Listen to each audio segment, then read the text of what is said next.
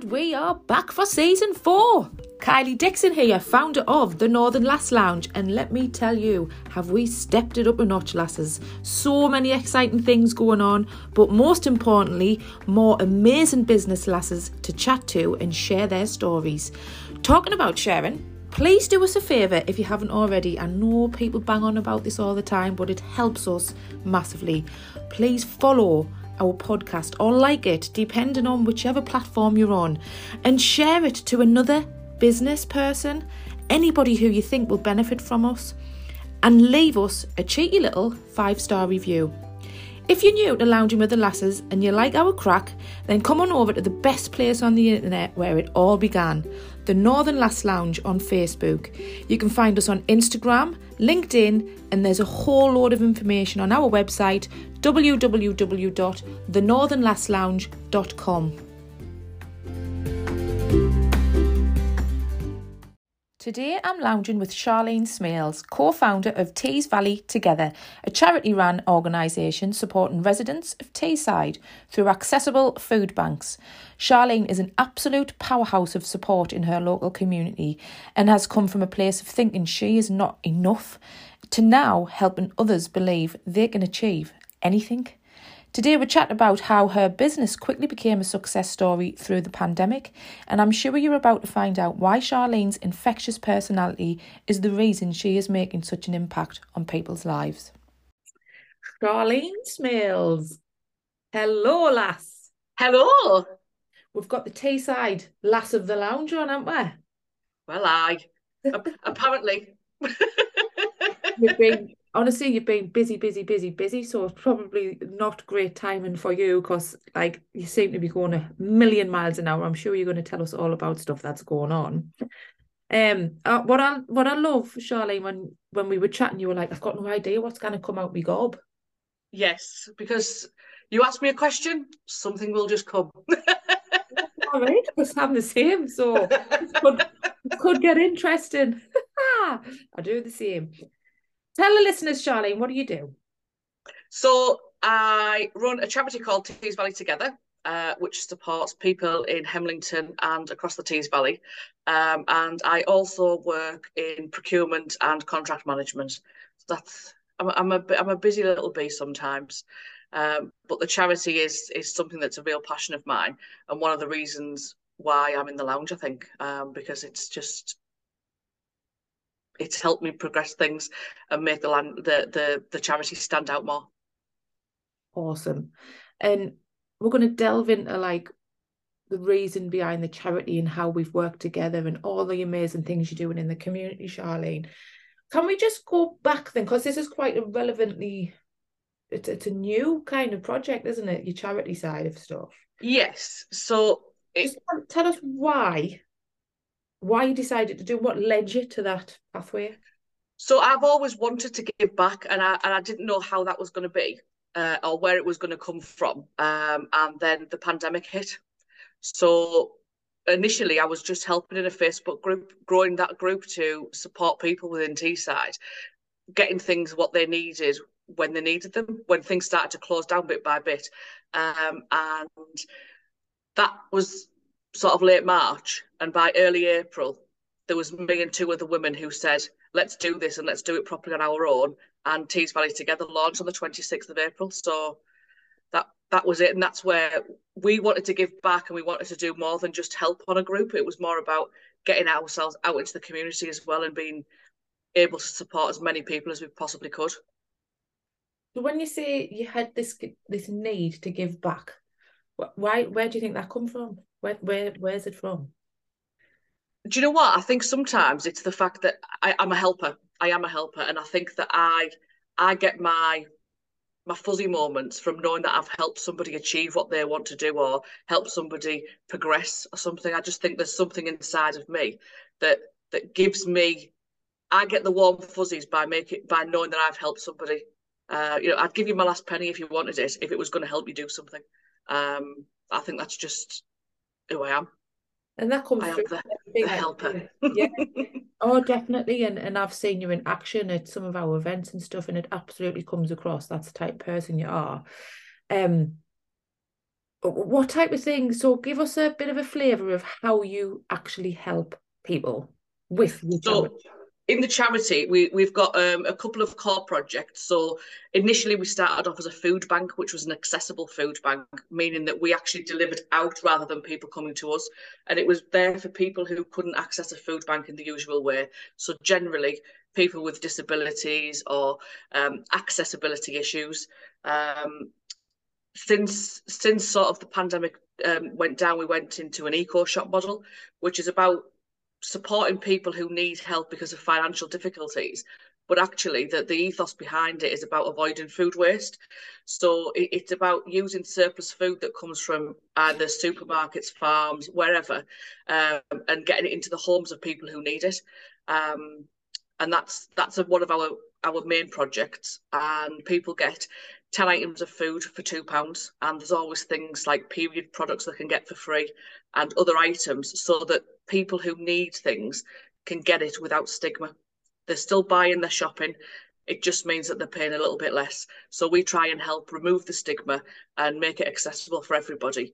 Um, we then have another project called home from home which is small household items and clothing from our home to your home. So it's pre-loved items and it's about recycling the clothing and household items that people will buy all the time who who can afford to buy it all the time, but sometimes they decide they're going to change the house and they're going to change the colour theme. Well, we can use those items and give them to somebody else who can't really afford to do that. And the money that goes into those projects helps us deliver more within the community. So it allows us to put things on like coffee mornings or um, family fun days to give the community something to look forward to because we the community we work in has suffered with deprivation and antisocial behaviour, but it's got such a an amazing community spirit. It's just been beaten down quite a lot. Um, so giving them something to look forward to and knowing that they enjoy those things, the feedback when we get it and they've enjoyed the day and it just puts a smile on your face.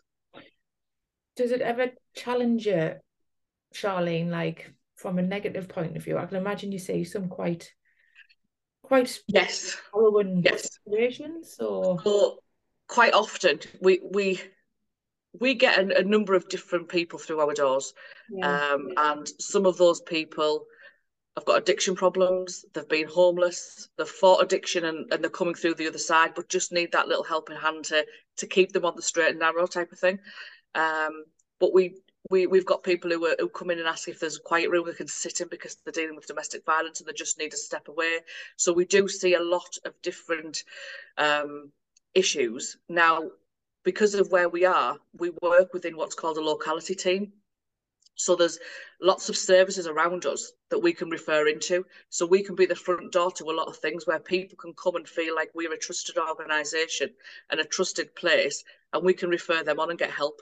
So we can put them through. You know, if they want to, if they want to talk to some somebody about substance misuse, or they want to talk to somebody about anxiety and depression, or deprivation, anything, we can actually be their front door and start them on the ro- road to recovery for whatever it is they need help with. Mm-hmm. Which is it, it's it's just nice to be able to be that trusted front door, really. Mm-hmm. I can just imagine that being quite challenging to work with.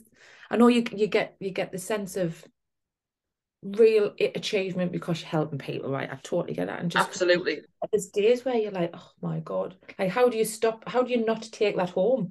With you? Some sometimes you don't. You know, sometimes there'll be people who come in and ask for help, and you just you know that they're going back to something, and it does play on your mind. Um, and I think that having the team around us that we have, like so, the team that I have around me is we've all had our own experiences of mental health issues or you know different and we, we sort of we support each other in that so if we have had somebody through the doors that is going to be somebody that could potentially stick with us. We will have a conversation about it. We're in touch with each other all the time. And we tend to know with each other if we've soaked something up too much. You know, um, it, it's really hard to switch off. You know, I think some people, I, I absorb people's feelings and I, I want to, I want to help them, but sometimes it goes in too deep, and I think, what, what, what am I going to do with this person? And it, I take it home with me. Um, and my charity support manager Fiona, she she will say to me, Are you okay? Is that so, this sort because she knows that it's gone in too far, kind of thing. Uh, which without them, it would just be rolling around my head because you know, and you then become absorbed with all those feelings, and it's too difficult to actually do anything then.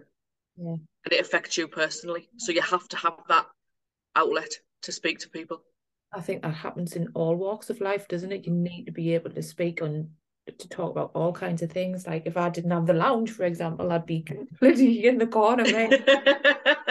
but you you mentioned there about like how you all had um certain challenges with mental health in the past. And when you did write in, Sharlein, you mentioned about your own anxiety, um, suffering from anxiety and not feeling good enough. Mm talk us through that? Is that like from a from your upbringing or or where you're from? Or? Well, it, it's I think that when when I look back and I look how how things progressed. Um, when I was when I was younger, I was from a council estate, and I was told, you know, if you're from a council estate and you're from a broken family, you'll amount to nothing. And when I hear that, it really, really boils something inside of me. And clearly, I think this is where things stem from. That if people think I'm not good enough, it takes me back to that point. Yeah. But it's actually fueled something in me that said no, because just because I'm from a council estate and my parents were divorced doesn't mean I won't amount to anything. I'll show you, kind of thing, you know. Um, but then I lived in a different area to where I went to school, and because I was from the town, you know, I wouldn't amount to anything. And there were certain periods of time when these things cropped up, but during the anxiety, I'd never felt it properly, and maybe I'd dealt it was happening, but I hadn't physically felt it. Um, it was when I was at work, probably about I don't know, eight to ten years ago now, maybe six, six, eight years ago. Um, something happened at work, and then there was work taken away from me, and that thing of not being good enough just hit me like a rock. It was physical. I had physical pains in my body and I didn't know what to do with it. I just felt like my chest was pounding. And when I went to the doctor, they said to me, "You're suffering with severe anxiety," but it was li- I could physically feel it. Um, and although I'd dealt with mental health with other people, I'd never physically been diagnosed with anything before, um, and it took me a while to actually understand where it came from. But it was from the doctors and from the obviously I had some um, counselling and things like that to try and work out. It was work related, but I think that it was the fact that things were being taken away from me and there's been no explanation of it. So I automatically assumed, well, I'm not good enough.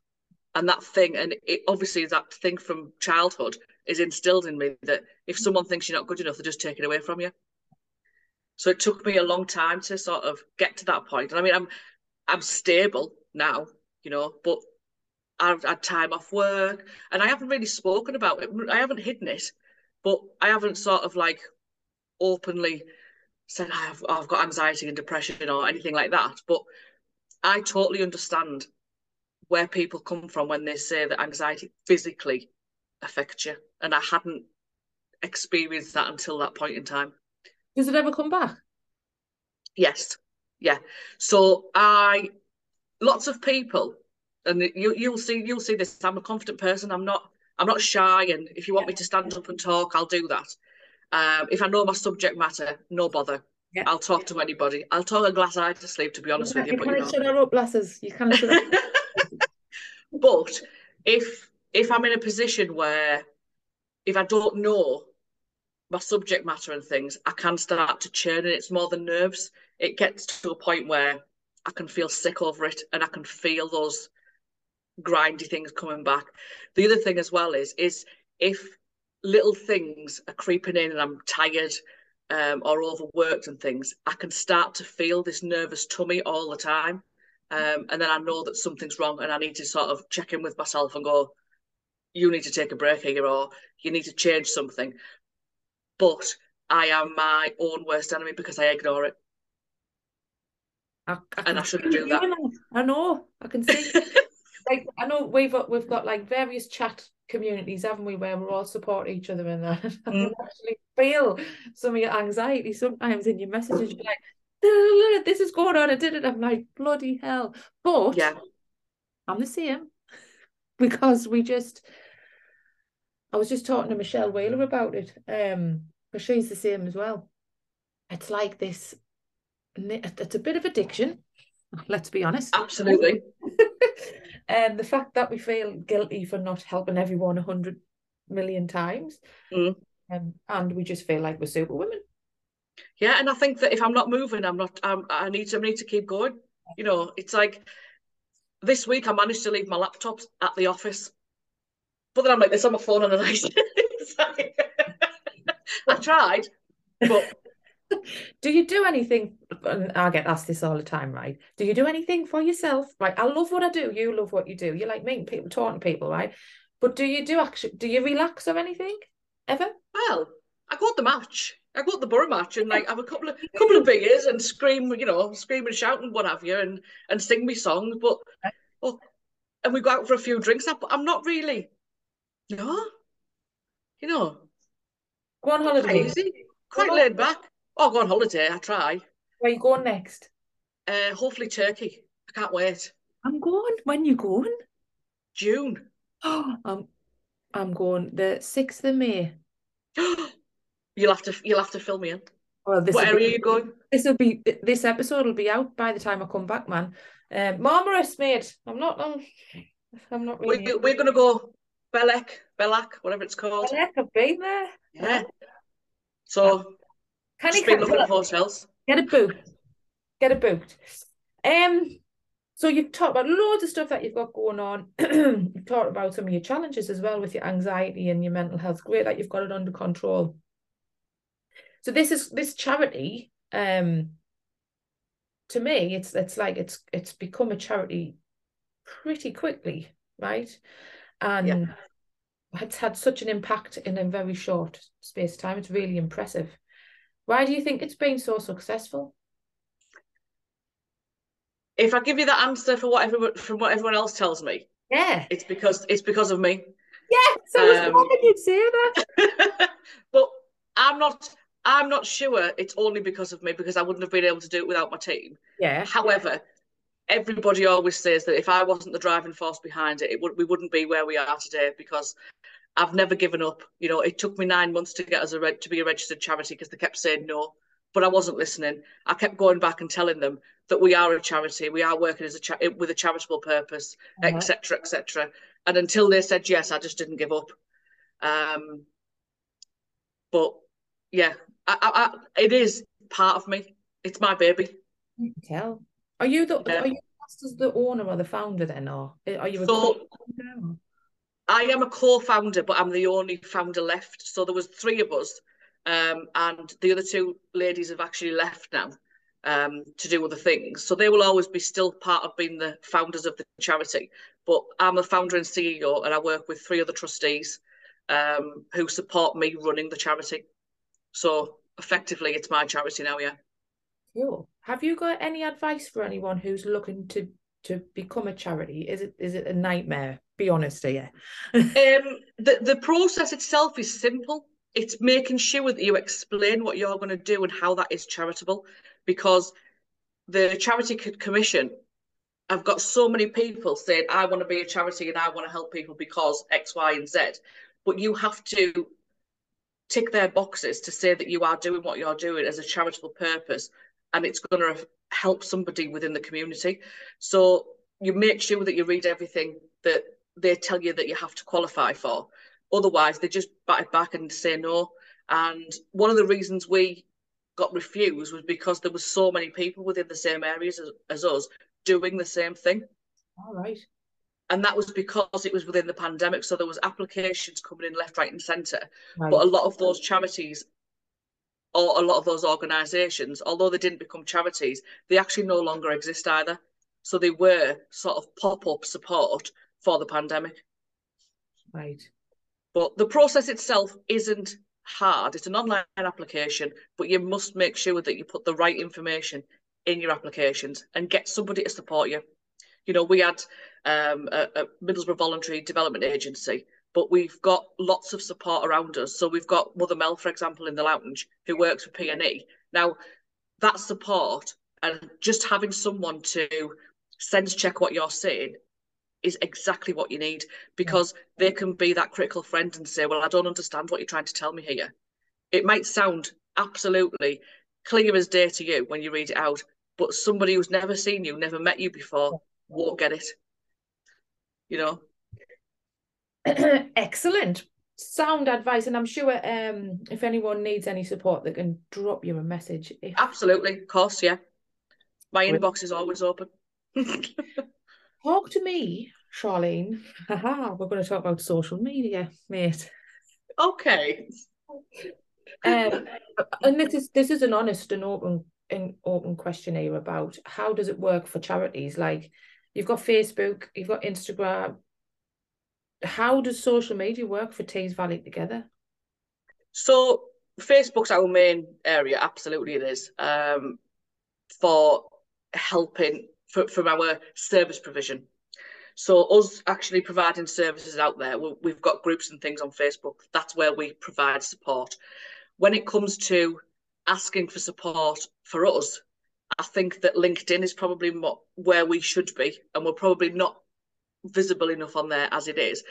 We do get some support through Facebook, but I think that the the the the, the way I need to move that is to change the change the feel of Facebook is our outward support and our asking for support from externals, funders, businesses needs to be from it on a different platform.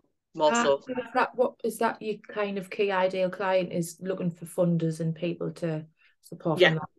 So at the moment we are we've got small grants that fund us, but our ideal is to give is to get something that would fund us for I don't know two years to three years because when you're a small charity and we are very small so i've got three part-time employees. Um, i volunteer my time and my other manager volunteers her time. Um, and then we've got some volunteers that come in and do the service delivery during the week. But other than that we've got small grants and you're continuously just asking for, for funding to support you because you can't get into the detail and sort of put your strategies together and things because you're just treading water all the time. Now, if we had some funding where it would support us for a longer period, it means we can take a breath, step back, and actually work on the business rather than in it. Because although we're a charity, we're still a business.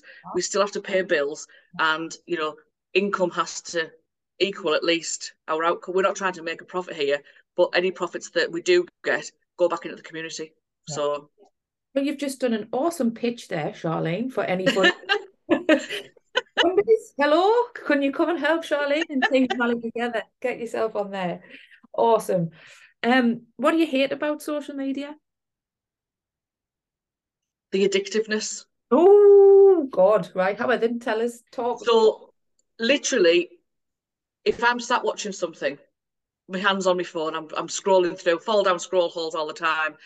I can I can sort of get myself ready and plan we, we will talk about scheduling, but you know, I've done it. I had someone helping me, um, and I've fallen off the wagon. So we'll we'll park that bus for a minute.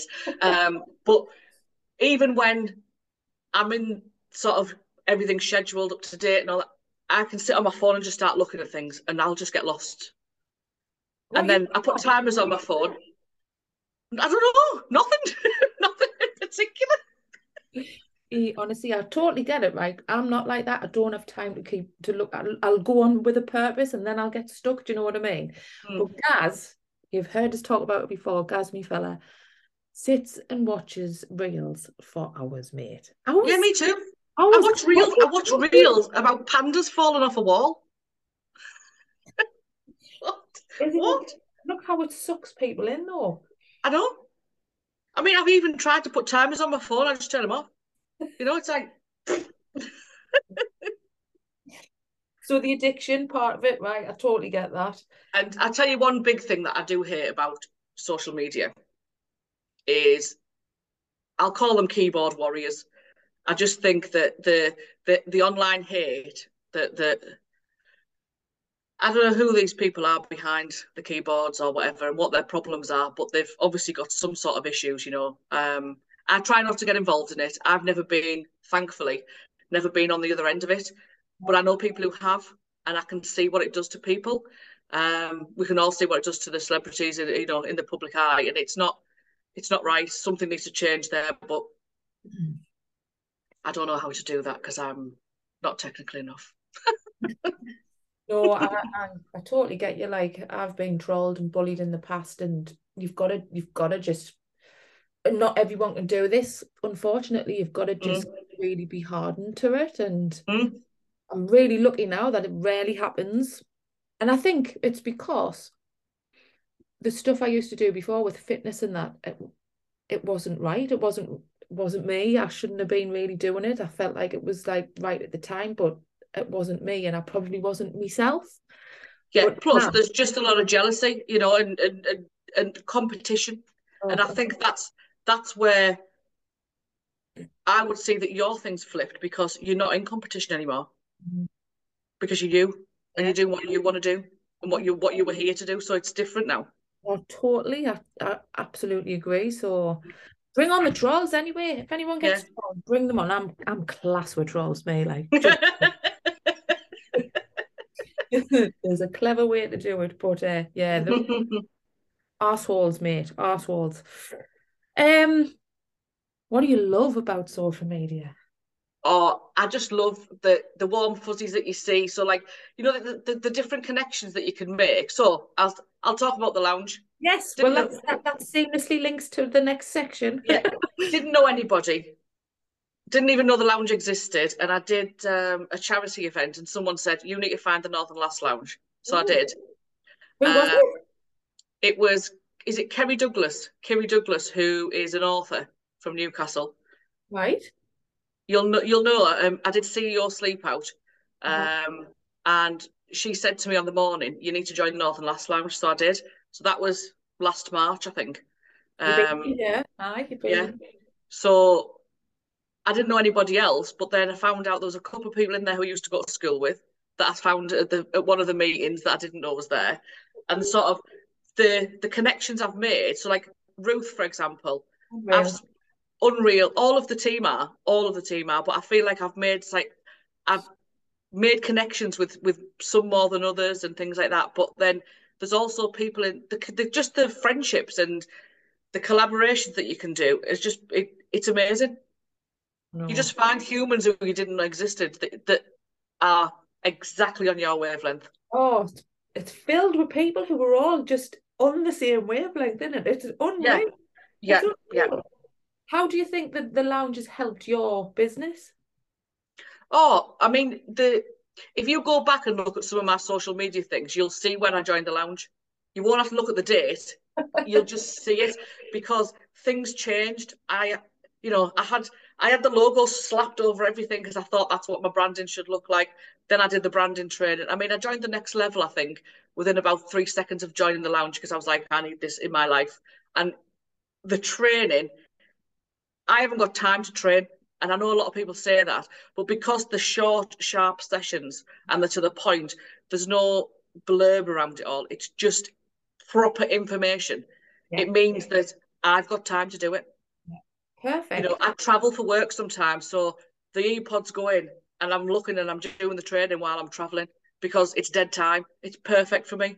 Mm-hmm. and everybody's busy definitely Sharlein, your branding. I've seen seen a total transformation. So I'm buzzing that you've getting that out of Mirren's skill because she's just unreal.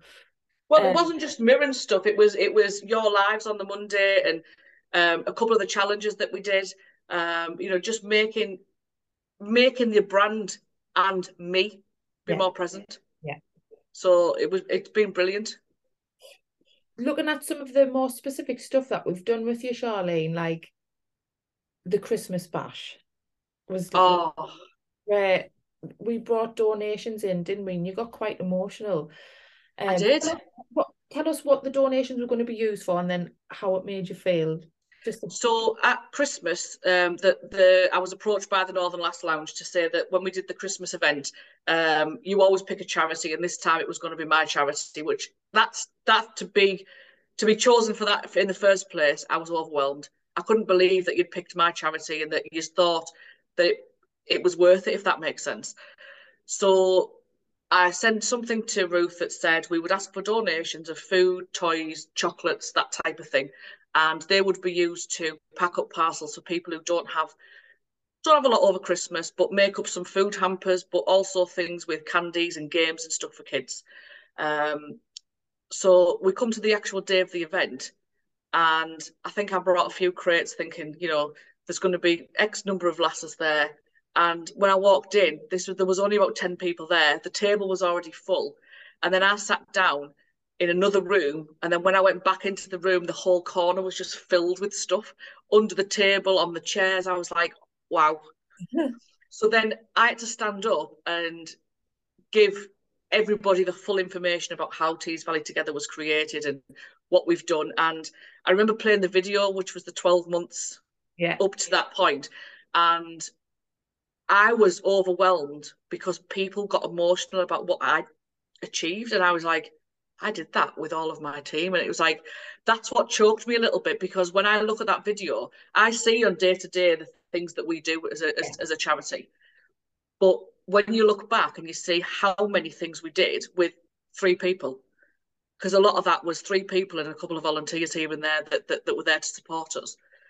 It just, it's absolutely amazing, and it actually gives me lumps in my throat. It's, it's and I am not a crier, like so to get me to an emotional point, I'm like, thank you. Um, so then Ruth, when she introduced me and got emotional over it, I know that that broke me because people don't cry over what I do. Do you know what I mean? It's not. It's just not a normal situation for me to be in.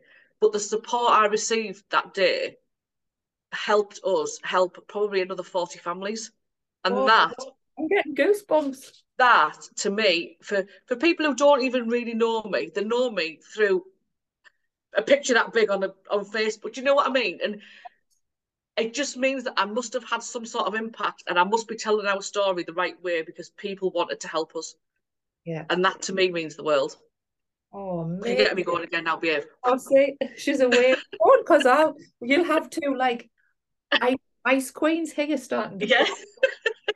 um, well it means the world that like I'm buzzing that that had the impact. But Sharlein, do you know what it is? It's testament to what you do and how you do it. Like I remember when you first were going to come up to the first event and you were just like, hello. right. So you you've got a mission, you're on it, and you're gonna shout it from the rooftops and you do yeah. it everywhere you go, don't you? Yeah, absolutely. so this is interesting. Um and you've you've probably heard us talk about it, the the lounge generation, which is where this has come about because of the the whole talk that I did at the International Women's Day, um, and the fact that I've been working with schools over the last God three year, and just seeing how planting a seed in a young person's mind can completely change their future direction. Mm-hmm, mm-hmm. Obviously, links in a hell of a lot with what you you're you're talking about, um, but also in the Teesside area as well. So I'm so so excited that the lounge generation is like I can't believe, right, how quickly people have just come to us about we want to help. So yes. for anyone who doesn't know what the lounge generation is, what we're doing is we're, we're, we're in essence taking all the resources, the encouragement, the inspiration, the style of the lounge by going in and inspiring young females between the ages of 16 and 19 to become prepared for life and self-employment right? That that's what we're trying to do. Bridge the gap bridge the gap. I'm going to start using that but Teesside was one of the most impacted areas for that age group with with young girls which i'm sure you see. Um what impact do you think that's going to have when we start rolling that out? It's going to be huge and it is so needed. So you have a lot of charities and a lot of organisations who try and so so you'll hear the word NEET, so not employed in education or training, um, and that's generally somebody who's left school and is up to it. I think it's up to age twenty one or twenty five, but they're sort of a bit lost in limbo, and you've got lots of people getting them into training or getting them into college or getting them into work. Some of them are just they just don't fit in those holes, but they might start their own business and be really really successful. Yeah. Right. And that there is a gap. There definitely is a gap. And don't get me wrong, there's people doing it in small snippets, yeah. but there's not enough of down to earth, human beings, normal people, normal people talking to young people saying, if you're wanting to do this, you can do it. Uh-huh. You know, and I think that the, the, ethos of the lounge itself and how how supported it is and how real it is. There's no you know there's no airs and graces. If if we're having a crap day, we say we're having a crap day, and you know there's people put anonymous posts on if they want to, and I get that, but it's a private place where people can just rant if they need to. And sometimes I laugh because people say, I'm coming here to rant because I just need to get it out. And it makes me chuckle in a way because I think, do you know what? They're doing that because if they do it here, they're not going to explode on somebody else, like somebody who they love in the in the home life or something. And it all they need to do is just say it, mm-hmm. and it makes it feel better. And I think sometimes young people need that. Yeah. They need that escape. And if they don't go to college or they don't go to work, where is that escape for them? You know? Yeah. And you're, you're, the, you're the same as us. Like, you, you people keep saying to me, oh, that's you, you don't want to be working with them. Like, can you imagine that? Like at, at that age where they've got no prospect. I went, give them to no. Give them to no. me. Do you know what? To us, we'll go in and we'll talk to them like normal humans. Yeah. Who, who knows? the thing is, you might not find that they want to be an entrepreneur or they want to be self-employed, but you might actually dig in deep and find out where they need to go yeah. and put them in touch with the right people. So even if they might be interested, you might find that they're interested because you talk about social media and find that actually what they really want to do is go and work for an agency who deals with social media all day. But you've you have to go and learn about TikTok now. Nah, someone else will do that. I will, and you know I'll smash it. I just haven't got the time. No, you, you don't. You haven't got the time yet. No, no, no. Level up, level up, and and uh, the young people and book three's on its way out, or is already out now. Um, well, what else? Any what's next? What's next for you though? What's so next? what's next for me? Um, hopefully, um, the charity is going to grow. Uh, we've got some confidential discussions happening with um, an organisation.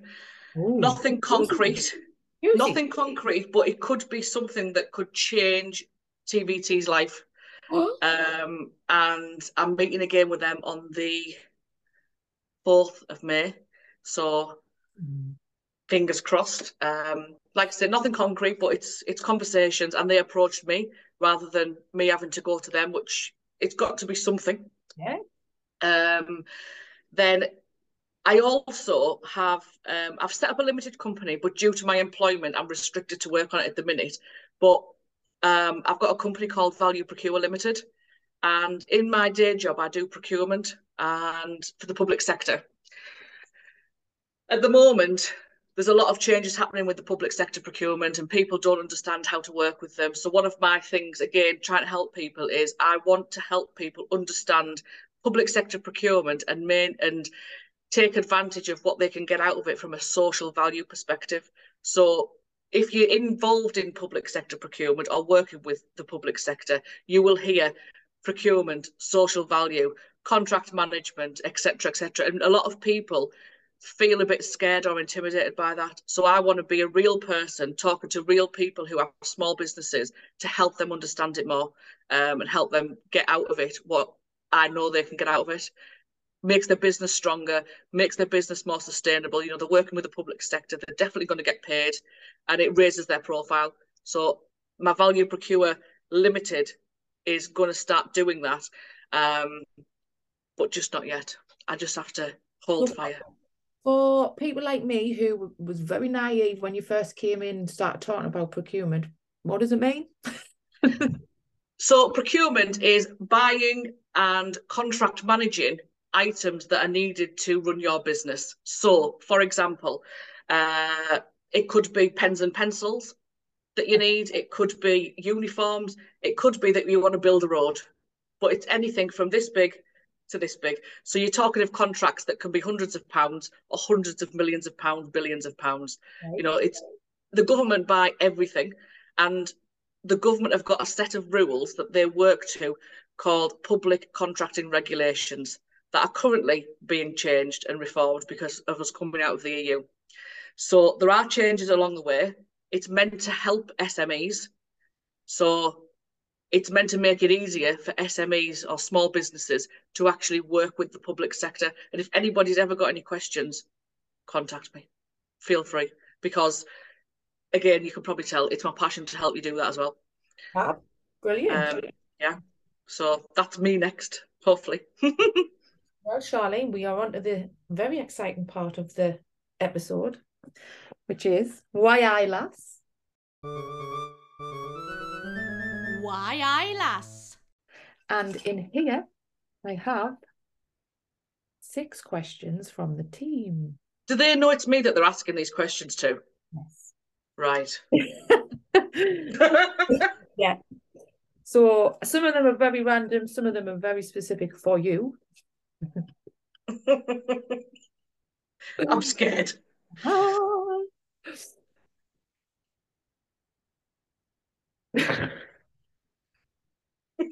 I don't even want you to read that out loud.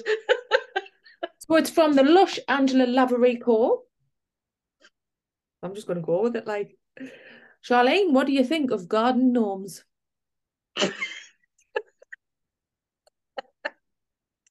Weird little creatures. I, I think they've got their own. The human. There's some. There's like little humans inside them. Um, have you got any? No. I hate like listen right. So in my garden I have grass. I hate it. So I'm I'm, I'm waiting to. I keep saying I'm going to get it done, and I'm going to. I, I don't like gardens. I've got hay fever, so anything that's got pollen in it, right, just needs to leave my life. You never sit in your garden. No. So I'm waiting. I'm going to get all paved and pebbles and things like that. I don't want any grass. I might have a token pot with it, like a fake green plant in it, just for some colour. I might, I might get you one of them. No, you know the giant ones in Asda. My mum's got them, you know. They're horrible. She even painted toenails.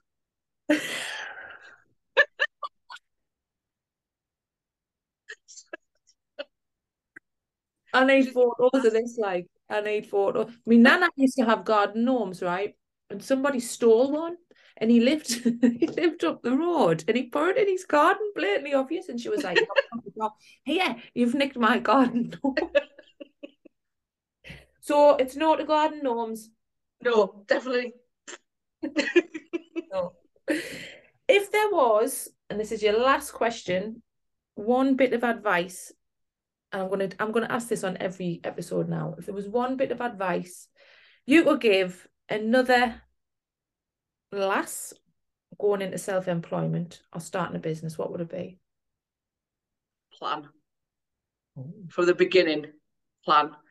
Each move that you make, plan it to make sure that you have the right tools. And if you don't have the right tools, get them in, outsource it or something, but plan every move because at least then you know you've got the tools to move forward. And if you haven't, you can get them to make sure that you can make that next move sound advice.